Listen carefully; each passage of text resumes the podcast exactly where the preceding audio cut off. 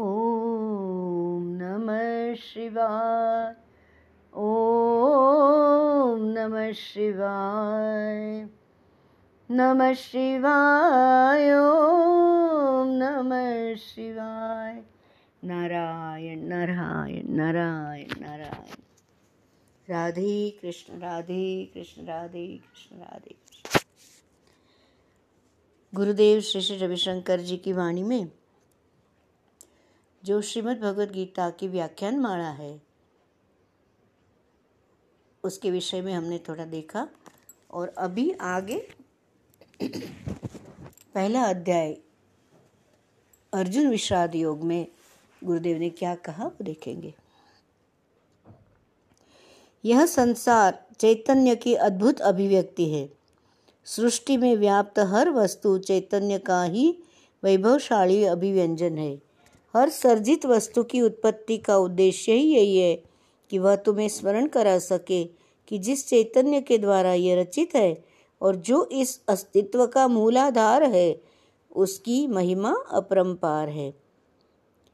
मैंने हम कोई फूल देखते हैं, कुछ मेघ धनुष्य देखते हैं, कितने सुंदर कलर होते हैं, आकाश में जो उनकी रचना आती है, हम प्रसन्न हो जाते हैं तो वो हमें प्रसन्न करने के लिए इतना वैविध्यपूर्ण उन्होंने सृष्टि बनाई है तो वो, हमें वो देख के हमें याद आ जाना चाहिए। संसार की जग जग में हम भूल जाते हैं भगवान को तो ये इतना इतना सुंदर जो है, उसमें तेजस्विता है, प्रभावी शक्ति है।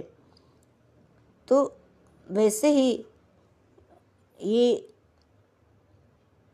गीता का ज्ञान भारत में हुआ और महाभारत के बीच हुआ तो भारत तो भारत का अर्थ है प्रभा, प्रताप अथवा वैभव।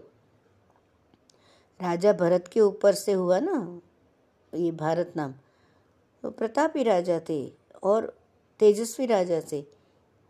प्रभा, भा माने तेज, दीप्ति, चमक। तो प्रताप और वैभव, ये सब भारत का अर्थ कह सकते हैं। महाभारत का अर्थ क्या है? अत्यंत प्रतापी, अति वैभवशाली। इस अतुलित प्रभा में एक गीत है, दिव्य गीत। युद्ध के दौरान तुम गीत नहीं गा सकते। युद्ध का सरल शब्दों में अर्थ ही अशांति है विस्वरता है और संगीत का अर्थ है स्वर संगीत अथवा समस्वरता। युद्ध भूमि पर ज्ञान कोसों दूर चला जाता है। यद्यपि उसकी सबसे अधिक आवश्यकता भी वही होती है। युद्ध की स्थिति में ज्ञान अति आवश्यक है। किसी महल में नहीं।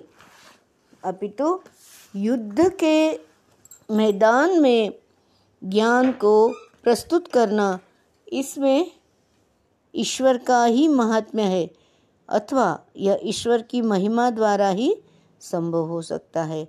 जब समन्वय व तालमेल की आवश्यकता अपनी पराकाष्ठा पर हो, उस समय उसकी प्रस्तुति ईश्वर का ही प्रताप है।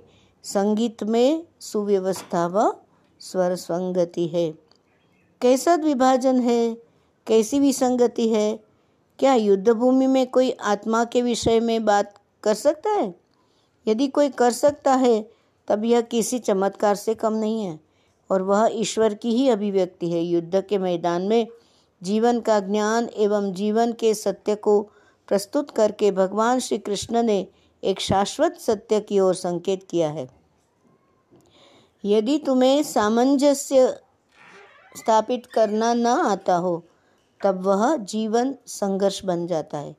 यहाँ हर वस्तु दूसरी वस्तु के विरोध में दृष्टिगोचर होती है। इसके चार तत्व परस्पर विरोधी है। अग्नि को जल से वैर है और जल को अग्नि से वैर है। वायु और अग्नि भी परस्पर विरोधी है। सृष्टि के चारों तत्व एक दूसरे के प्रतिकूल है। पांचवा तत्व आकाश तत्व। आकाश तत्व केवल साक्षी है। इसी प्रकार तुम्हारे शरीर में एक युद्ध चलता रहता है। संसार में प्रतिद्वंद्व है, समाज में संघर्ष है और परिवार में भी द्वंद्व व्याप्त है। युवा और वृद्ध में एक विरोध है। बुद्धिमान व बुद्धिहीन के मध्य विरोध है, क्योंकि यह संसार प्रतिकूलताओं से ही निर्मित है। जब यह प्रतिकूलताओं द्वारा ही सृजित है तो विरोधाभास स्वाभाविक है। और कदाचित इसलिए यहाँ युद्ध भी अवश्यम भावी है। यद्यपि ईश्वर की मध्यस्थता किसी भी दृश्य को कभी भी पूर्ण रूप से परिवर्तित कर सकती, इस पृथ्वी पर शांति है, सौंदर्य है, तथा अनन्य सुंदर वस्तुओं का भंडार है। इसे समझने की दृष्टि भी ईश्वर ही तुम्हें प्रदान कर सकता है। वह तुम्हारी आत्मा ही है जो इकेबाना में सजाए गए कंटक में भी सौंदर्य देख लेती है। अन्यथा उस कांटे को तुम झाड़ी में फेंक भी सकते हो।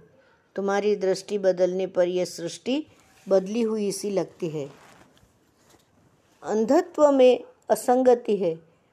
असामंजस्यता है और बिल्कुल ऐसा ही गीता में भी घटित हुआ। राजा धृतराष्ट्र अंधे थे। जहाँ राजा ही नेत्रहीन हो, वहाँ युद्ध होता ही है। वह अपरिहार्य है। जब परिवार का मुखिया हठी हो, अहंकारी और नेत्रहीन हो, तब इसकी प्रताड़ना समूचे परिवार को झेलनी पड़ती है। एक प्राध्यापक जो महाविद्यालय अथवा विश्वविद्यालय में विभागाध्यक्ष हो, यदि वह अल्पबुद्धि हो तथा उसे योग्यता की सही पहचान न हो तो अंततः पूरी व्यवस्था में निराश्य का ही भाव व्याप्त हो ही जाता है। ऐसा ही व्यापारिक संस्थाओं में भी होता है। कोई भी उदाहरण लो, जहाँ भी मुखिया नेत्रहीन है, वहाँ कष्ट फैल जाता है, परंतु यह दुख केवल निम्न स्तर तक ही सीमित नहीं रहता। अभी तो मुखिया भी इसके प्रभाव से बच नहीं पाता और कदाचित ऐसा ही महाभारत में भी हुआ, जो गीता का केंद्र बिंदु है। अंधत्व से श्रापित राजा, यह न समझ सका कि उसके चारों ओर क्या हो रहा है। प्रायः हठी, दुरहंकारी और नेत्रहीन व्यक्ति प्रश्न भी नहीं पूछते। गीता का आरंभ प्रश्न से ही है। उनके भीतर जिज्ञासा का अभाव होता है। उन्हें लगता है कि वे स्वर, सर्वज्ञानी है। बिना जाने यदि तुम्हें लगे कि तुम सब जानते हो, तब निश्चित रूप से तुम समस्याग्रस्त हो और इस मुसीबत से बाहर निकलने में तुम्हारी कोई सहायता नहीं कर सकता है। फिर भी कोई स्थिति स्थायी नहीं होती है। समस्या के आगमन पर समाधान भी प्राप्त हो ही जाता है। स्मरण रहे, जो भी समस्या तुम दूसरों के लिए खड़ी करते हो, पलट कर तुम्हें ही आहत करती है।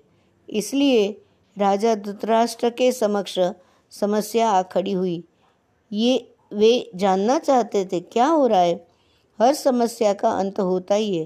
प्रत्येक युद्ध का अंत भी कुछ अच्छा ही लेकर आता है। जिस क्षण तुम समस्या से बाहर आने का मन बना लेते हो, समझ लेना कि विजय की ओर तुम एक कदम बढ़ा चुके हो।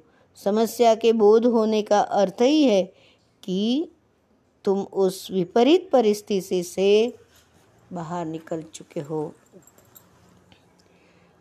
अतः राजा धृतराष्ट्र ने संजय को बुलाया। संजय शब्द का अर्थ है, सच्ची विजय।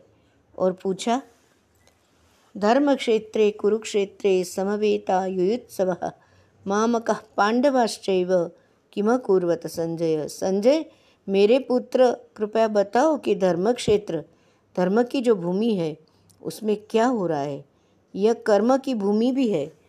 इस ब्रह्मांड में हमारी दुनिया, वह स्थान है जहाँ कानून का राज्य है। यह धर्म द्वारा संचालित है। यदि हमारे कर्म धर्म के द्वारा संचालित होंगे, तब यहाँ सदैव ही शांति का वास होगा। यदि मनुष्य के कर्म कानून व धर्म के विरुद्ध होंगे, तब उसे अशांति व युद्ध का सामना करना पड़ता है। यह जानते हुए राजा ने संजय से पूछा, बताओ, क्या हो रहा है? तुम देख सकते हो, परंतु मैं यह दृश्य नहीं देख सकता। पांडवों व मेरी संतानों के मध्य कुरुक्षेत्र में क्या हो रहा है? वह मुझे बताओ। यह मेरेपन का भाव अपनेपन को सीमाओं में बाँध देने की प्रवृत्ति मनुष्य को अंधा बना देती है। यहाँ मेरा क्या है और क्या मेरा नहीं है? इसका सीमित ज्ञान मनुष्य को जीवन दुखों से भर देता है। संजय को दिव्य दृष्टि प्राप्त थी। वह अतीन्द्रिय था, अंतर्ज्ञानी था वह कोई स्फटिक मणिभ को देखकर भविष्य बताने वाला व्यक्ति नहीं था। अपितु उसे अंतर्दृष्टि प्राप्त थी, इसलिए महल में बैठकर युद्ध क्षेत्र में होने वाली घटनाओं का वृत्तांत वह सुना सका। उन दिनों में कैमरा नहीं होता था, अतएव लोग अपनी आंतरिक शक्ति का ही प्रयोग करते थे। उस युग में दूरदर्शन प्रसारण केंद्र व अंतर्जाल कंप्यूटर तंत्र की सुविधाएँ भी नहीं हुआ करती थी। यद्यपि कुछ लोगों को अंतर्दृष्टि प्राप्त थी, वे अपनी आंतरिक शक्ति के संज्ञान से दूर घटने वाली घटनाओं को समझ लेते थे, उसका उन्हें बोध हो जाता था। आज भी ऐसे तमाम लोग हैं जो अन्यत्र होने वाली घटनाओं का दर्शन कर सकते हैं, भविष्यवाणियाँ कर सकते हैं। संजय इस कार्य का विशेषज्ञ था, इसलिए राजा ने उस जैसे एक प्रवीण व्यक्ति की सहायता प्राप्त की। यहीं से गीता का आरंभ होता है। यदि किसी विषय की योग्यता न हो, तब उस विषय में विशेषज्ञ की सहायता ले लेनी चाहिए। यह गीता की पहली शिक्षा है। तुम स्वयं ही हर कार्य नहीं कर सकते हो, अतः जो लोग किसी कार्य विशेष में निपुण हो, उनकी सहायता से कार्य संपन्न करना चाहिए। याद रहे कि वे भी तुम्हारा ही हिस्सा है। तो फिर आगे संजय बोलते हैं, दृष्ट्वा तो पांडवानीकम व्यूढ़ दुर्योधनस्तदा आचार्यमुपसंगम्य राजा वचनमब्रवीत। पांडवों से युद्ध में प्रवृत्त होने से पूर्व उनकी शक्ति को देखकर दुर्योधन अपने गुरु द्रोणाचार्य के समक्ष शिकायत लेकर प्रस्तुत हुआ। अपनी शक्तियों का सही आकलन न करना मनुष्य में निर्बलता का सूचक है। दुर्योधन की दृष्टि विरोधी पक्ष पर ही थी। उन्हें अधिक शक्तिशाली पाकर वह स्वयं और अधिक निर्बल और बलहीन होता चला गया। यदि तुम्हारी दृष्टि स्वयं पर न होकर किसी अन्य पर अटक गई तो तुम अवश्य ही शक्तिहीन हो जाओगे। दुर्योधन की दृष्टि स्वयं पर और अपनी विशाल सेना पर न होकर विरोधियों पर जम गई थी। जब तुम दूसरों पर नज़र रखते हो, सदा शिकायत ही करते हो और शक्तिहीन हो जाते हो, उसने भी वही किया। गुरु के समक्ष दुखड़ा ही रोता रहा। उपालंब में निमग्न रहा। गुरुदेव देखिए तनिक उनकी ओर देखिए। पांडव कितने प्रतिभाशाली है, वे कितने शक्तिशाली है। उन्हें अपार जनसमूह का समर्थन प्राप्त है, परंतु मेरे पक्ष में कोई नहीं है। बस यही बेसुरा राग आलापता रहा, दुर्योधन आरोप लगाता रहा। आप सभी ने अब तक मेरे लिए क्या किया है? आपने कुछ नहीं किया है। वह उल्हाने देता रहा, एवं स्वयं को अशक्त समझने लगा। अपने ही दोष अपने ही लोगों पर दोषारोपण करते हुए थोड़ी देर में घनघोर निराशा, क्रोध व तनाव से भर गया। मूर्खता की पराकाष्ठा तो यह थी कि वह अपने गुरु पर ही दोष लगाता रहा। कृतज्ञ होने पर शक्ति का संचार होता है। अपनी शक्ति को सम्मान देने पर ही बल में वृद्धि होती है। आगे कहते हैं कि तस्य संजनयन हर्षम कुरुवृद्ध पितामह सिंहनादम विनद्योच्च शंखम दद्मो प्रतापवान। बारहवा पहला अध्याय के बारहवा श्लोक में कहते हैं कि तस्य संजयन संजनयन हर्षम। दुर्योधन अपना ही राग अलापता रहा उल्लाहना देता रहा कि किस प्रकार से विपरीत दल बलशाली है और उसका दल बलहीन है। कहते ना अस्माकंतु विशिष्टाए तान्निबोध द्विजोत्तम अपर्याप्तम तदस्माकम वो सब बताते हैं कि मैं हमारे तो यहाँ अपर्याप्त है वहाँ तो मैंने बहुत ज़्यादा है, कम है, ये सब देखने लगा। उसका दल बलहीन है, निरंतर होती इन शिकायतों के मध्य उसके पितामह भीष्म ने शंखनाद कर दिया। शंखनाद अथवा ऊँची आवाज़ हमारी चेतना व अभिज्ञान में एक परिवर्तन लाती है। गीता में घटने वाली प्रत्येक घटना की प्रकृति सर्वव्यापी है। यह कोई चमत्कार नहीं था, जो प्राचीन काल में बस एक बार घट गया। यह तो नित्य होने वाली बात, ऐसे एक बार हो गया हो गया ऐसा नहीं है। हमेशा यह को नित्य होने वाली घटना है। यह निरंतर घटित हो रही है। गीता अभी भी हमारे जीवन में हो रही है। उसके विषय में, ये व्याख्यान माला सुन के फिर हमारे विषय में चिंतन मनन करना चाहिए। इस ज्ञान का सौंदर्य इसी में है कि यह समय व स्थान के साथ बंधा हुआ नहीं है। यह ज्ञान शाश्वत है, यह अमर गीत है, गीता अमर गीत है, दिव्य गीत है, क्योंकि इसका ज्ञान इसमें निहित जीवन मूल्य समस्त पीढ़ियों तथा संसार में व्याप्त समस्त मानव जाति का मार्गदर्शन करते हैं। जब मन आर्तनाद करे, प्रार्थना करे, तब एक बुद्धिमान व्यक्ति को क्या करना चाहिए? ऐसे में उसे शंखनाद कर देना चाहिए। भीष्म ने शंख ध्वनि की और उस ध्वनि ऊर्जा से सारा वातावरण उन्नत हो उठा। दुर्योधन भी उत्साह से भर गया। उसे प्रसन्न करने के लिए भीष्म पितामह ने शंख बजाया। वो पहले अध्याय के पंद्रहवें श्लोक में बताते हैं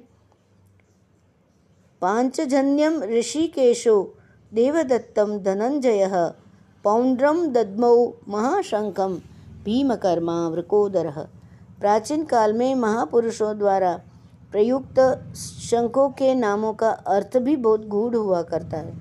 दुर्योधन को प्रसन्न करने के लिए भीष्म पितामह ने शंखनाद किया, जिसके उपरांत ही प्रत्युत्तर में भगवान श्री कृष्ण ने भी पांचजन्य नामक शंख बजाया। पांचजन्य का अर्थ है पाँच द्वारा जन्मा। पांचजन्य का अर्थ है पाँच द्वारा जन्मा। ईश्वर जिस शंख को बजाते वह पाँच द्वारा उत्पन्न होता है। ये पाँच क्या है? ये पाँच तत्व पंचभूत है। सारी सृष्टि ही ईश्वर का शंख है, जिसकी ध्वनि सृष्टि के कण कण में व्याप्त है। अतः कृष्ण द्वारा बजाया गया शंख पांचजन्य था। हमारा शरीर पंचभूतों द्वारा निर्मित है और इससे उत्पन्न ध्वनि श्री कृष्ण की है, ईश्वर की है। जब तुम्हें ईश्वर का रूप होने की अनुभूति हो, ईश्वर का अंश होने का स्पष्ट अनुभव होने लगे। समझ लेना अवश्य ही तुम्हारे द्वारा पाँच जन्य शंख बज उठा है।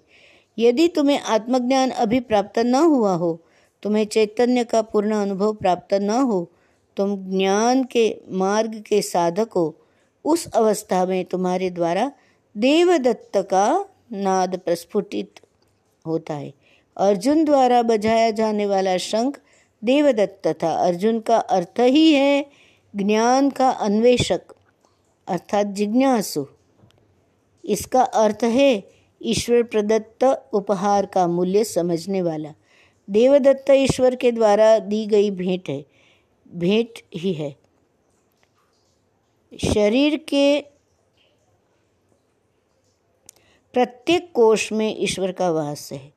अगर तुम यह नहीं समझ सकते तो कम से कम यह तो तुम्हें मानना ही होगा कि यह शरीर ईश्वर के द्वारा, प्रकृति के द्वारा प्रदत्त एक उपहार है। यही दूसरी अवस्था है।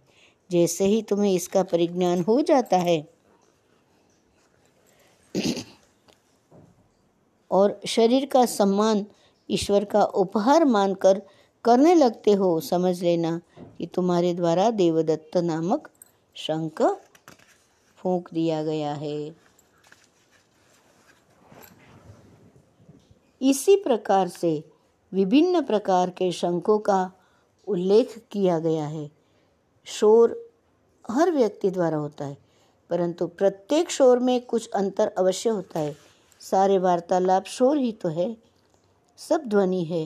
विशेष प्रकार की ध्वनि स्वर संगति उत्पन्न करती तथा अन्य विशिष्ट ध्वनियाँ विस्वरता, बेसुरापन सृजन करती है। कुछ बातें बवाल खड़ा कर देती है, शांति भंग कर देती है और कुछ बातें ठंडक प्रदान करके शांतिपूर्ण स्थिति को निर्मित करती है।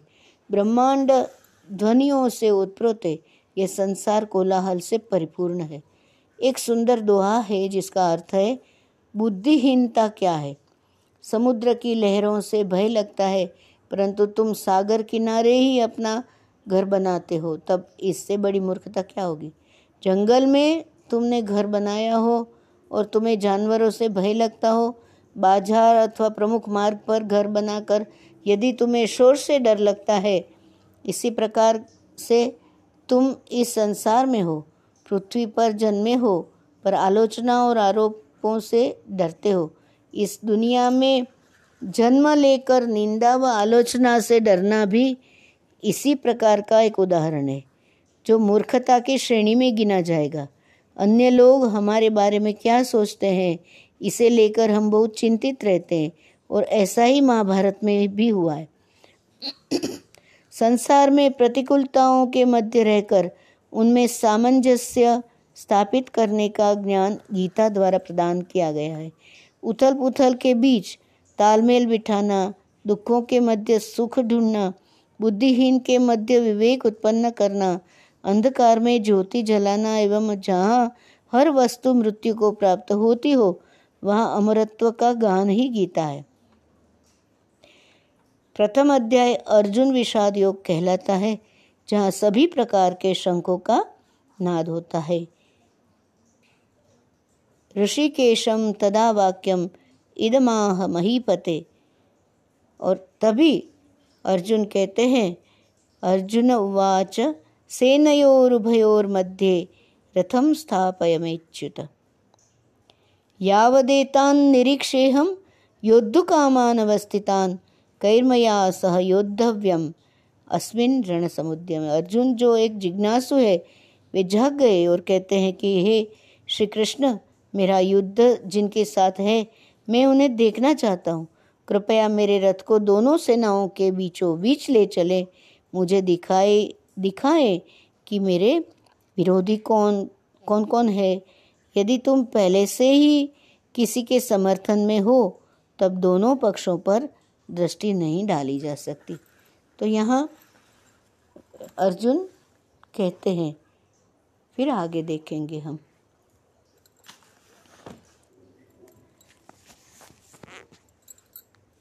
नारायण नारायण नारायण नारायण।